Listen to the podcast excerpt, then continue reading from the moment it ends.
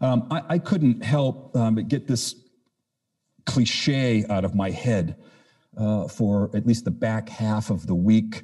Um, it's an old, somewhat cynical cliche that we Christians use from time to time. Everyone, I'm guessing, in this room has said it at one point in time, either to ourselves or to one another. Be careful for what you pray for. And we know that the classic example of that is I prayed to God for patience. And what's the answer to that? God sent me trials. Not the way we want Him to answer our prayers. God, I want patience. My grandmother, my dear beloved grandmother, had this little, what is it, a tea bag, a tea bag rest or tea bag holder or spoon holder on her stove. I can remember it, remember it as a boy, and it said, it said, Lord, give me patience. Lord, give me patience. And then underneath it, but hurry up. We're like that. Last week, we, we cast a vision for the new calendar year from Ephesians chapter 4. And part of that vision that was casted was uh, uh, um, included the asking of one another to pray for personal and corporate unity and maturity. Remember? Remember those words? I asked that Uh, of you individually and then of us corporately as well. That we would pray for unity and maturity in the body of Christ. That praying, as the title in the text in Ephesians 4 said, that we would grow up in every way into Christ. It's like it's it's like the mother who buys the clothes for the young daughter and buys them just a tad too big. Mommy, I don't want to wear this shirt today. It's too big. Honey, you'll grow into it. In one way, this is what Ephesians 4 had to say to us. Jesus might appear to be too big to us, but the Father says to us, Don't worry, you'll grow into him. That's our calling, and it's something that we're capable of doing. As I tell you all the time, God doesn't require anything He doesn't provide and enable us to embrace. We saw in Ephesians chapter 1 that every spiritual blessing, every one, there's no exceptions, no footnotes, there's no Dead Sea Scroll. Every spiritual blessing that you need for life and godliness has been given to us where? In Christ. So let's grow up in every way into Christ. That's the goal. That's the goal. He's the one who enables, and He's the goal into which we're growing. What are you doing? I'm growing into Christ. Where do you want to go? I want to go into Christ. Because He's already in me, I'm already in Him. I want to grow into this, which right now might be a little too big for me. And then on, a, on Epiphany Wednesday, the church calendar, Epiphany was Wednesday, the revealing of Jesus to the world center stage. And then on Epiphany Wednesday, last week happened. And I was rattled, and I'm still rattling as to how all this works. It was a week when many in the name of Jesus acted in ways entirely contrary to the words and ways of Jesus, to the kingdom rule of the Christ. Certainly not anyway near what we just heard read to us in Romans chapter 12. It was a week that, that, that I am utterly convinced calls for self examination, that calls for church examination, that calls, frankly, for lament and repentance, that calls for spirit fueled change. I don't think anybody is outside of those guidelines. This morning, as I've already said to you, I, like the Apostle Paul, not in every way, but in this way, uh, like the Apostle Paul, want to appeal to you by the mercies of God. Please hear me when I say that to you. I literally want to appeal to you this morning by the mercies of God. And I've been praying that I'll be at least reasonably successful in doing that. I'm not just going to appeal to you. I'm going to appeal to you by the mercies of God. I need to remind myself of that, and I'm doing that right now publicly in front of all of you that by the mercies of God is the banner that's flying over my head right now that enables me, in the spirit of Paul, to appeal to you exactly as he did. This is what my calling is not to give you anything new. I'm a repeater. I'm not one who has many original thoughts, and I'm glad for that. John wanted me to do the sound check this morning first because, in his words, with the John Christensen glint in his eye, said to me, Because you're the star of the show.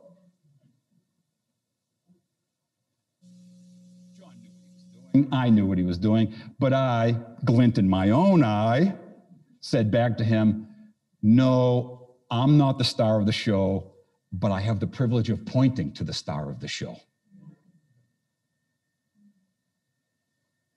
And that's what I want to do. Like the apostle, I want to appeal to you by the mercies of God. Two things. We're going to stay in 12, 1 and 2 for a couple of weeks. You just can't get 12, 1 and 2 done in one shot unless you want to stay till 5 or 6 o'clock today. But I know this football on, and I know some of you are already thinking, you know, let's, let's go let's go. So in verse one, my appeal is this let us offer ourselves wholeheartedly to God. Okay, that's my first appeal out of Romans 12 1. Let us offer ourselves to God wholeheartedly. And I'm going to show you where I get those words. Here's my second appeal out of the second verse. Let us negatively not be conformed to this age.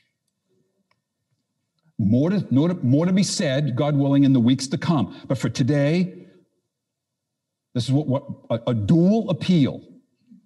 Positively, that we offer ourselves wholeheartedly to God. Second appeal, negatively, is that we not be conformed to this age. Or your English translations say this world. More on that in just a moment. Okay, let's look at the first appeal under the spirit guided apostle, and I pray now the spirit guided preacher that's standing in front of you, making no claims to be an apostle. Let us offer ourselves wholeheartedly to God. Paul's appeal always, always and the same is true of all New Testament authors. Their appeals are always rooted, grounded in the character and compassion of God. Make sure you hear that. No command in the New Testament is given to you apart from the character and compassion of good of God Almighty. And what it is that he's done for us in Christ Jesus. How do I know this? Well, if if you're looking there in 12, 1 and 2, just let your eye wander up above that a little bit and listen to what Paul says as he pivots into the 12th chapter when he says in 1133, Oh, the depth of the riches and the wisdom and the knowledge of God. How unsearchable are his judgments and how inscrutable are his ways. Who's known the mind of the Lord? Who's been his counselor? Who's given him a gift that he must be repaid? The implication clearly is there is no one and never will be. For from him, 36 of 11, for from him and through him and to him are all things. To him be glory forever. Amen. And now I'll appeal. You hear me? You've heard me say this for years in this pulpit. Appeals follow from the character of God. Grace abounds. It's the mercies of God that enable, that fuel the appeals. If we reverse it, we lose the essence of the gospel. You are good and in good standing with God because you're in Christ. Or as one of the post-it notes on my desk in my office say, goodness is a fruit of the Spirit, not a righteousness scale tipper.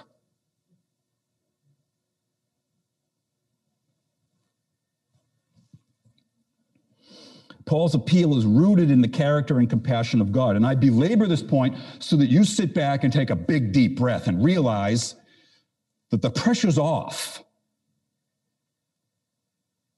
You're not called to perform. You're called to live in this mercy and allow it to run through you. I appeal to you, therefore, brothers and sisters, is the implication, by the mercies of God. So there, his, is winding down of 11, actually, it's the winding down of chapters 1 to 11. I shared that with you back in November before Advent. And then he pivots, therefore, now I'm going to appeal. I've spent 11 chapters showing you the character of God in Christ, and now comes the appeal. So if you read this and say, man, I can't do any of this, read 1 to 11 again. Oh, yeah, that's right. All of those mercies are mine. And so now, once appropriated, I can live out the appeals that Paul's going to make. I appeal to you, brothers, by the mercies of God. Let me, let me just give you five of the mercies. They're, they're countless in 1 to 11. I'm going to give you five highlights. Just, just bang them right out here for you. What mercies of God? What are they? Well, here's one. It's the power of the gospel. Romans 1, 16 and 17. It's the theme verses of the entire book. That's yours. The power of the gospel has, made, has been made known to you that you might make it known to others. Secondly, in 3 24 and 25, we have the grace of our justification. Listen to these outstanding words. We are justified by his grace as a gift to the redemption that is in Christ Jesus, whom God put forward as a propitiation, the one who would bear the wrath of God. How did he do it? By his blood to be received by faith. That's one of the mercies of God that is yours. Third, the love of the cross of Christ. Romans 5 and verse 8. God shows his love for us in that while we were still sinners, Christ died for us. That's a mercy of God that is yours. Fourth, Romans chapter 6 and verse 5.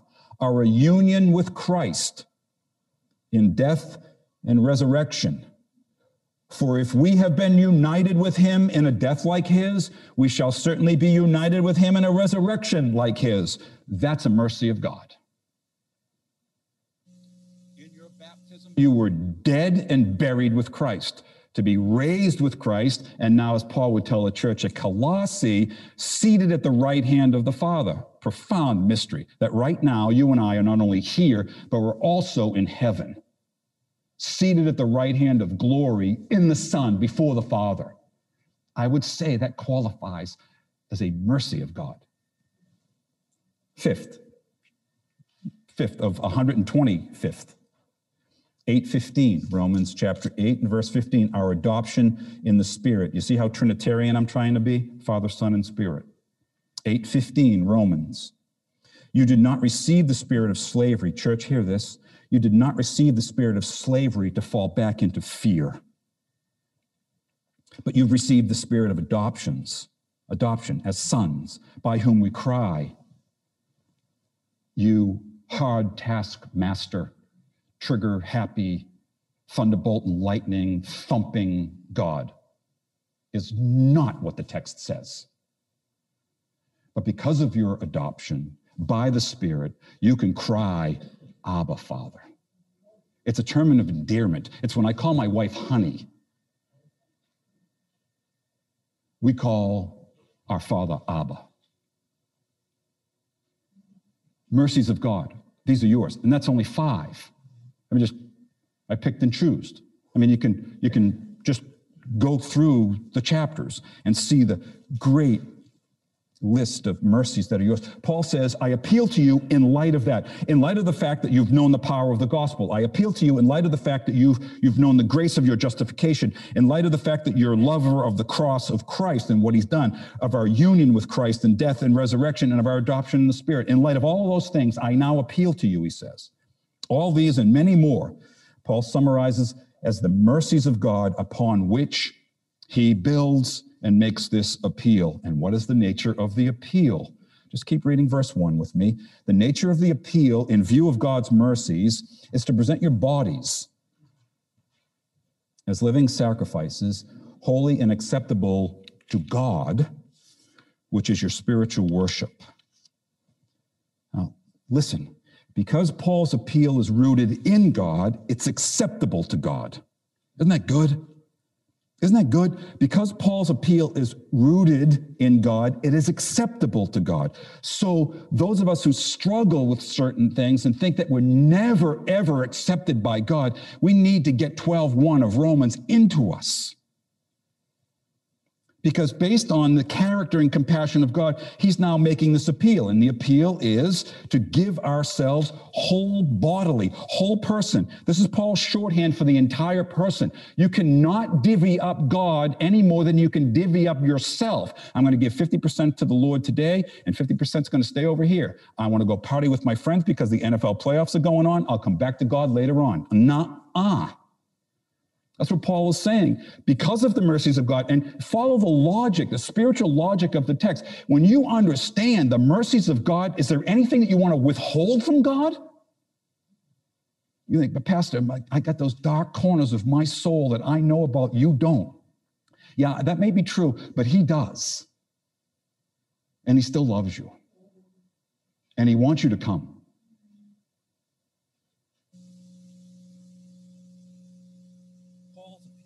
An, an embodied whole person appeal. Offer your bodies, not just your minds, not just a part of you. It's shorthand for saying the whole ball of wax. Embodied. Christianity, Christian theology is an embodied theology. Woe unto the theologian who stays in, in his or her ivory tower. That is not orthodox Christian theology. Christian theology, Christianity is on the ground, it's embodied.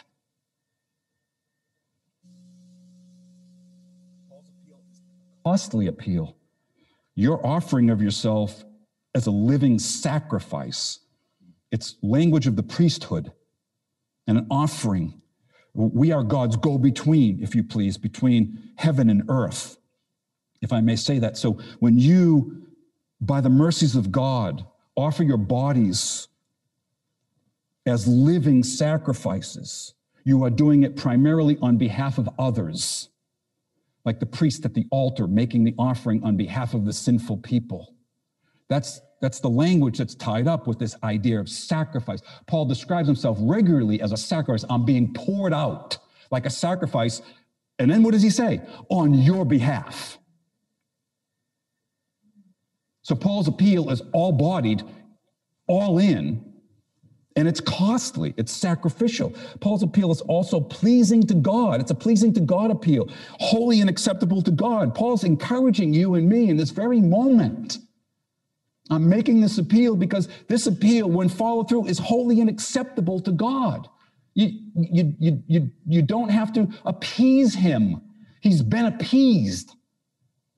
You're holy and acceptable to Him because of what He's done for us in Christ. Paul's appeal is an all life, private and public uh, uh, appeal. This is your spiritual worship. I do not like the word spiritual here right now. The English versions trip all over themselves to try to get it. Let me give you just a real small sidebar lesson right here, right now. There are a couple of Greek words that probably you have picked up over the years, and you know how I feel about using the original language in the pulpit. I tell that little wink, wink joke. The original biblical languages are like underwear, absolutely necessary for support, but should never be seen in public. That's how I feel about them. I really do. I'm glad somebody gave me that line 100 years ago, because that's the way I feel about it. I don't want you thinking you can't read the Bible because you don't know Greek and Hebrew. You can. But somewhere along the lines, you learn a couple of Greek words. You, have all heard of the word agape, right? Agape means what? Right. You've all heard the word koinonia, right? What does koinonia mean? Fellowship, Fellowship right? You probably have heard the word logos or logos, the word, right? That's the word right here. Okay, end of the Greek lesson. I'm putting my clothes back on. But that's the word right there. It's the word worship. So it gets translated as that's your rational worship, that's your spiritual worship. Now let's stay right with the word. It's one, one author says it's wordy. In other words, your worship swirls around the word.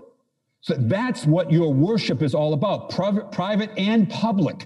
It's about whole bodied, all in, and this is your word worship, if you please, caught up in the word himself, Jesus Christ. Cooking and cleaning, eating and exercising, working and shopping and lovemaking and TV watching, all acts of worship. In the classroom, the boardroom, the bedroom, and the bathroom. All acts of worship in light of God's mercies. There's no sacred secular distinction for the Christian. I'm in church right now, holy, sacred. I'm going to go to stop and shop right after church today, secular. No, no, no, no. If you're a different person in stop and shop, even when somebody cuts you off than you are right now, you need more of Romans 12, 1 and 2. More importantly, you need more of the mercies of God drenching you. There's nothing, Abraham Kuyper, deeply influential person in my life statesman, European statesman, Christian leader, has one of the most famous lines uttered in the last couple of centuries in Christian history. There's not one square inch of your life over which God does not say, mine. There's not one square inch of your life over which God does not say, mine. That's liberating can be terrifying. I find it to be incredibly liberating. Nothing, nothing that you do, nowhere you go is outside of the view of God. And so, in the restaurant, in the bar, in the mall, in the living room, worship. This is your, to use this language, this is your spiritual worship umbrella by the mercies of God. Paul here, watch this now, this is going to get close to the bone. Paul here is urging, try to imagine this Rome, Rome, first century New York City. Paul's saying to Roman Christians, he's appealing to them, he's urging them all to go all in, to radically orient their lives Godward, to trust Him fully.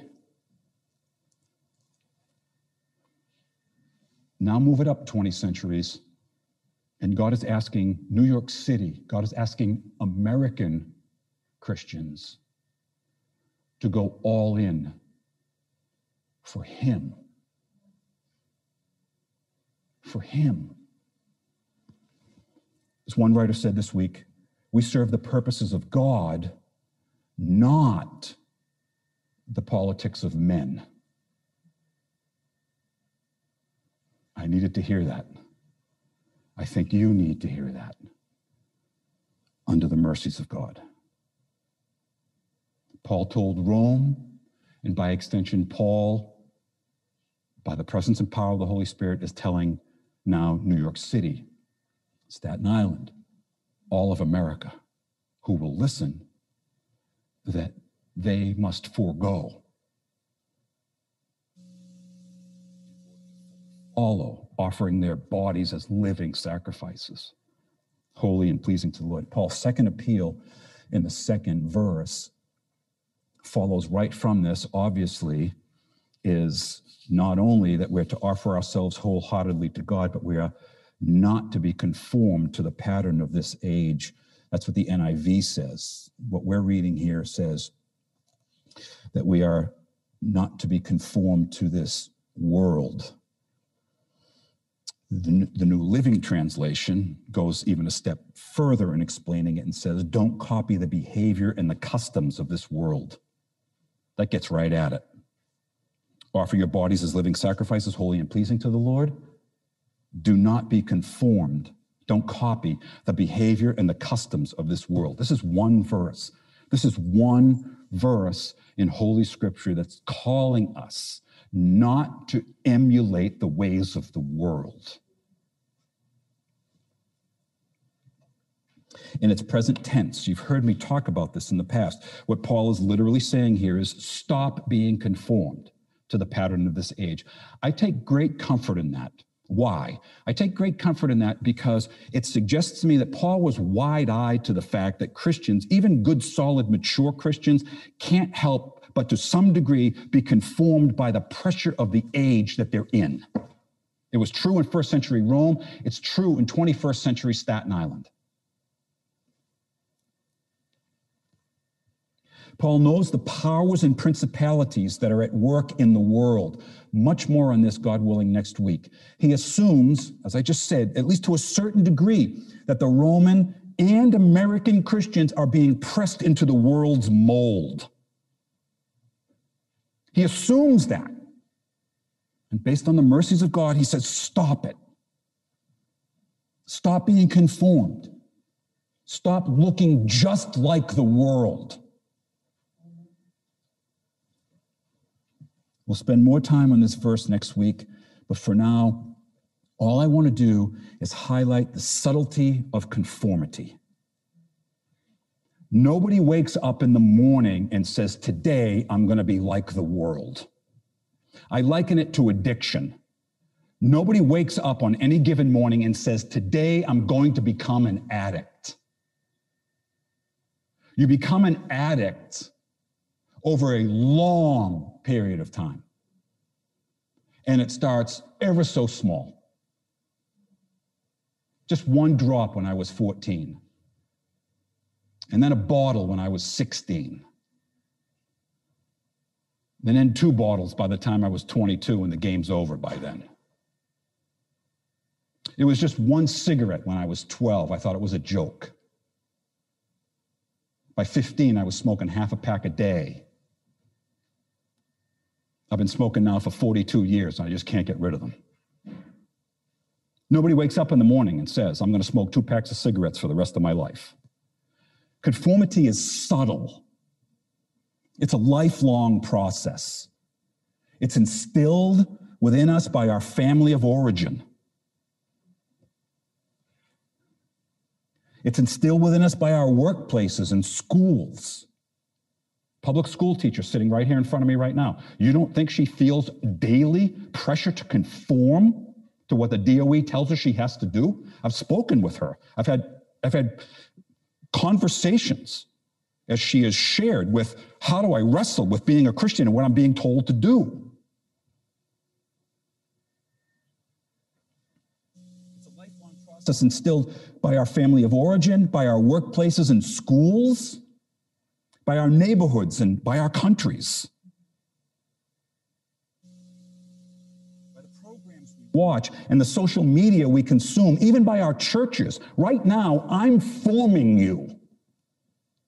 Everybody has a liturgy. You get 30 to 40 minutes of me,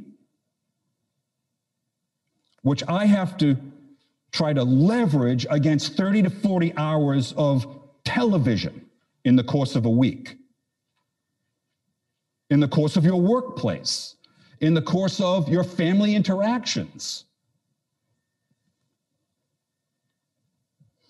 But instead, again, more next week, instead, I said last week that we're instead, Christians are instead people, not that, but this, not that, instead this. And here it is in 12, 2. Instead, be transformed, not conformed, transformed by the renewing of your mind that you be tested, able to test and discern what the will of God is. And we know that the will of God is good and acceptable and perfect. I'm going to lay that aside for now and come back to it if the good Lord is willing next week. Here's where we end. Insofar, insofar as professing Christians were present and active in our nation's capital this past week, I've been asking myself the following questions, and I invite you to reflect with me. That's all I'm doing right now. I'm inviting you into some soul searching with me. I am not a political pundit. I am not going to point fingers. But I am, as your pastor, going to invite you into a time of soul searching. Insofar as professing Christians were present and active in our nation's capital this past week. Personally, I invite you to wrestle like this with me. Was their behavior in line with what you've just heard from God's word?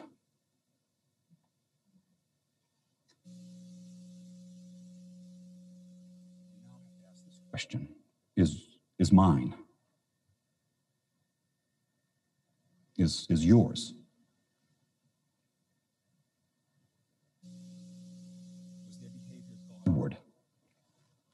Marked by selfless, loving service to others.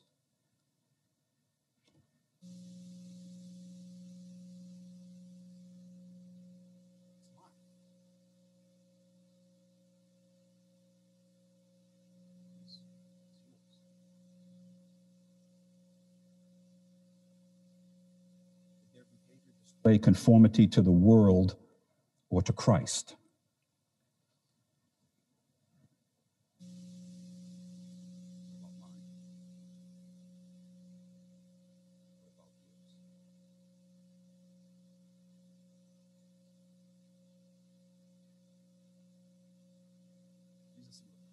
Questions I'm wrestling with. I'm also a leader of a corporate gathering. I invite you in to questions like this How do we explain? Because make no mistake about it, people watched and they drew conclusions. How do we explain? How do we prepare to explain now to those watching how Christian flags, like this one, right here on this platform with me right now, how do we explain to watching people how Christian flags like this one can fly in the same space as Confederate flags.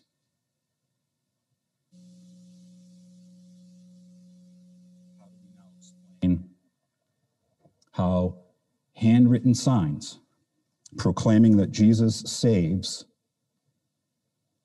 can be waved for all to see while a hangman's noose swings in the background.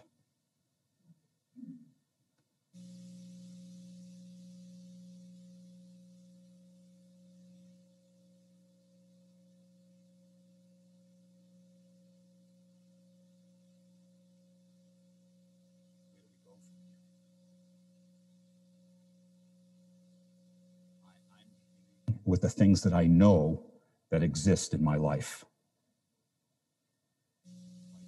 Same. I'm beginning with the log in my own eye. Evaluating my own power and my own prejudices.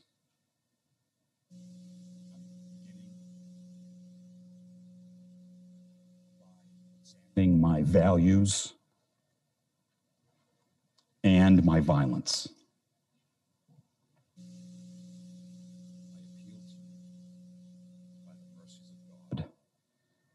to do the same. I'm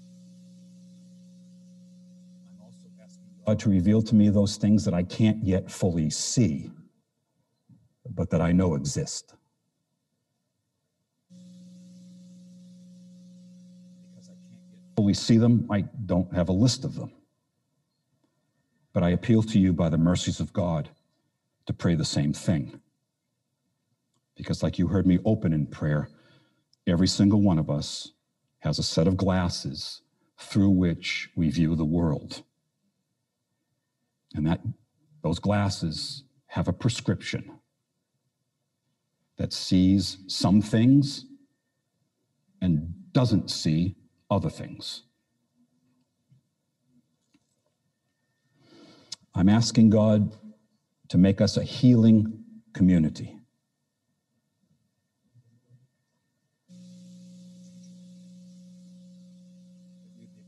that seeks out and listens to brown and black brothers and sisters. I'm asking God to make us a healing community that speaks truth and love for the powerless and to the powerful.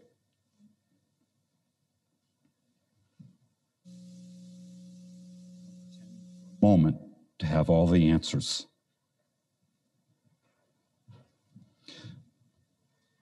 I also don't pretend that I don't have the Word of God and the Spirit of God, because I do. And I take great comfort in knowing that God is eager to forgive and to transform those like me and you who offer themselves as living sacrifices, holy and acceptable to God. And this alone, this alone is our blessed hope.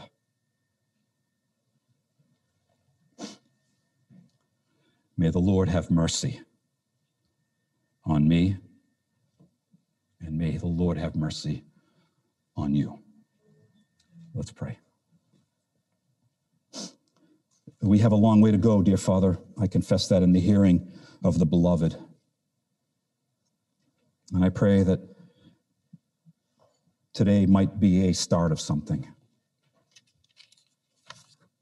With, with more than a little intrepidation, oh God, I come before you, word in hand, asking you now to examine us, enable us to see what we can see and deal rightly with that. And in the days to come, dear God, would you please awaken us to those things that we cannot yet see? May we be courageous in desiring change. May we be courageous in being Godward and working together not to conform to the pattern of this world.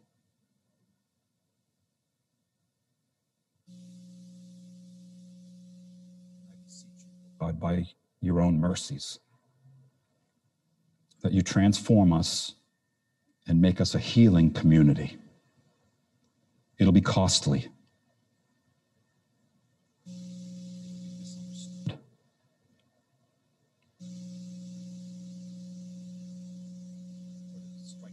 much to be your very heart.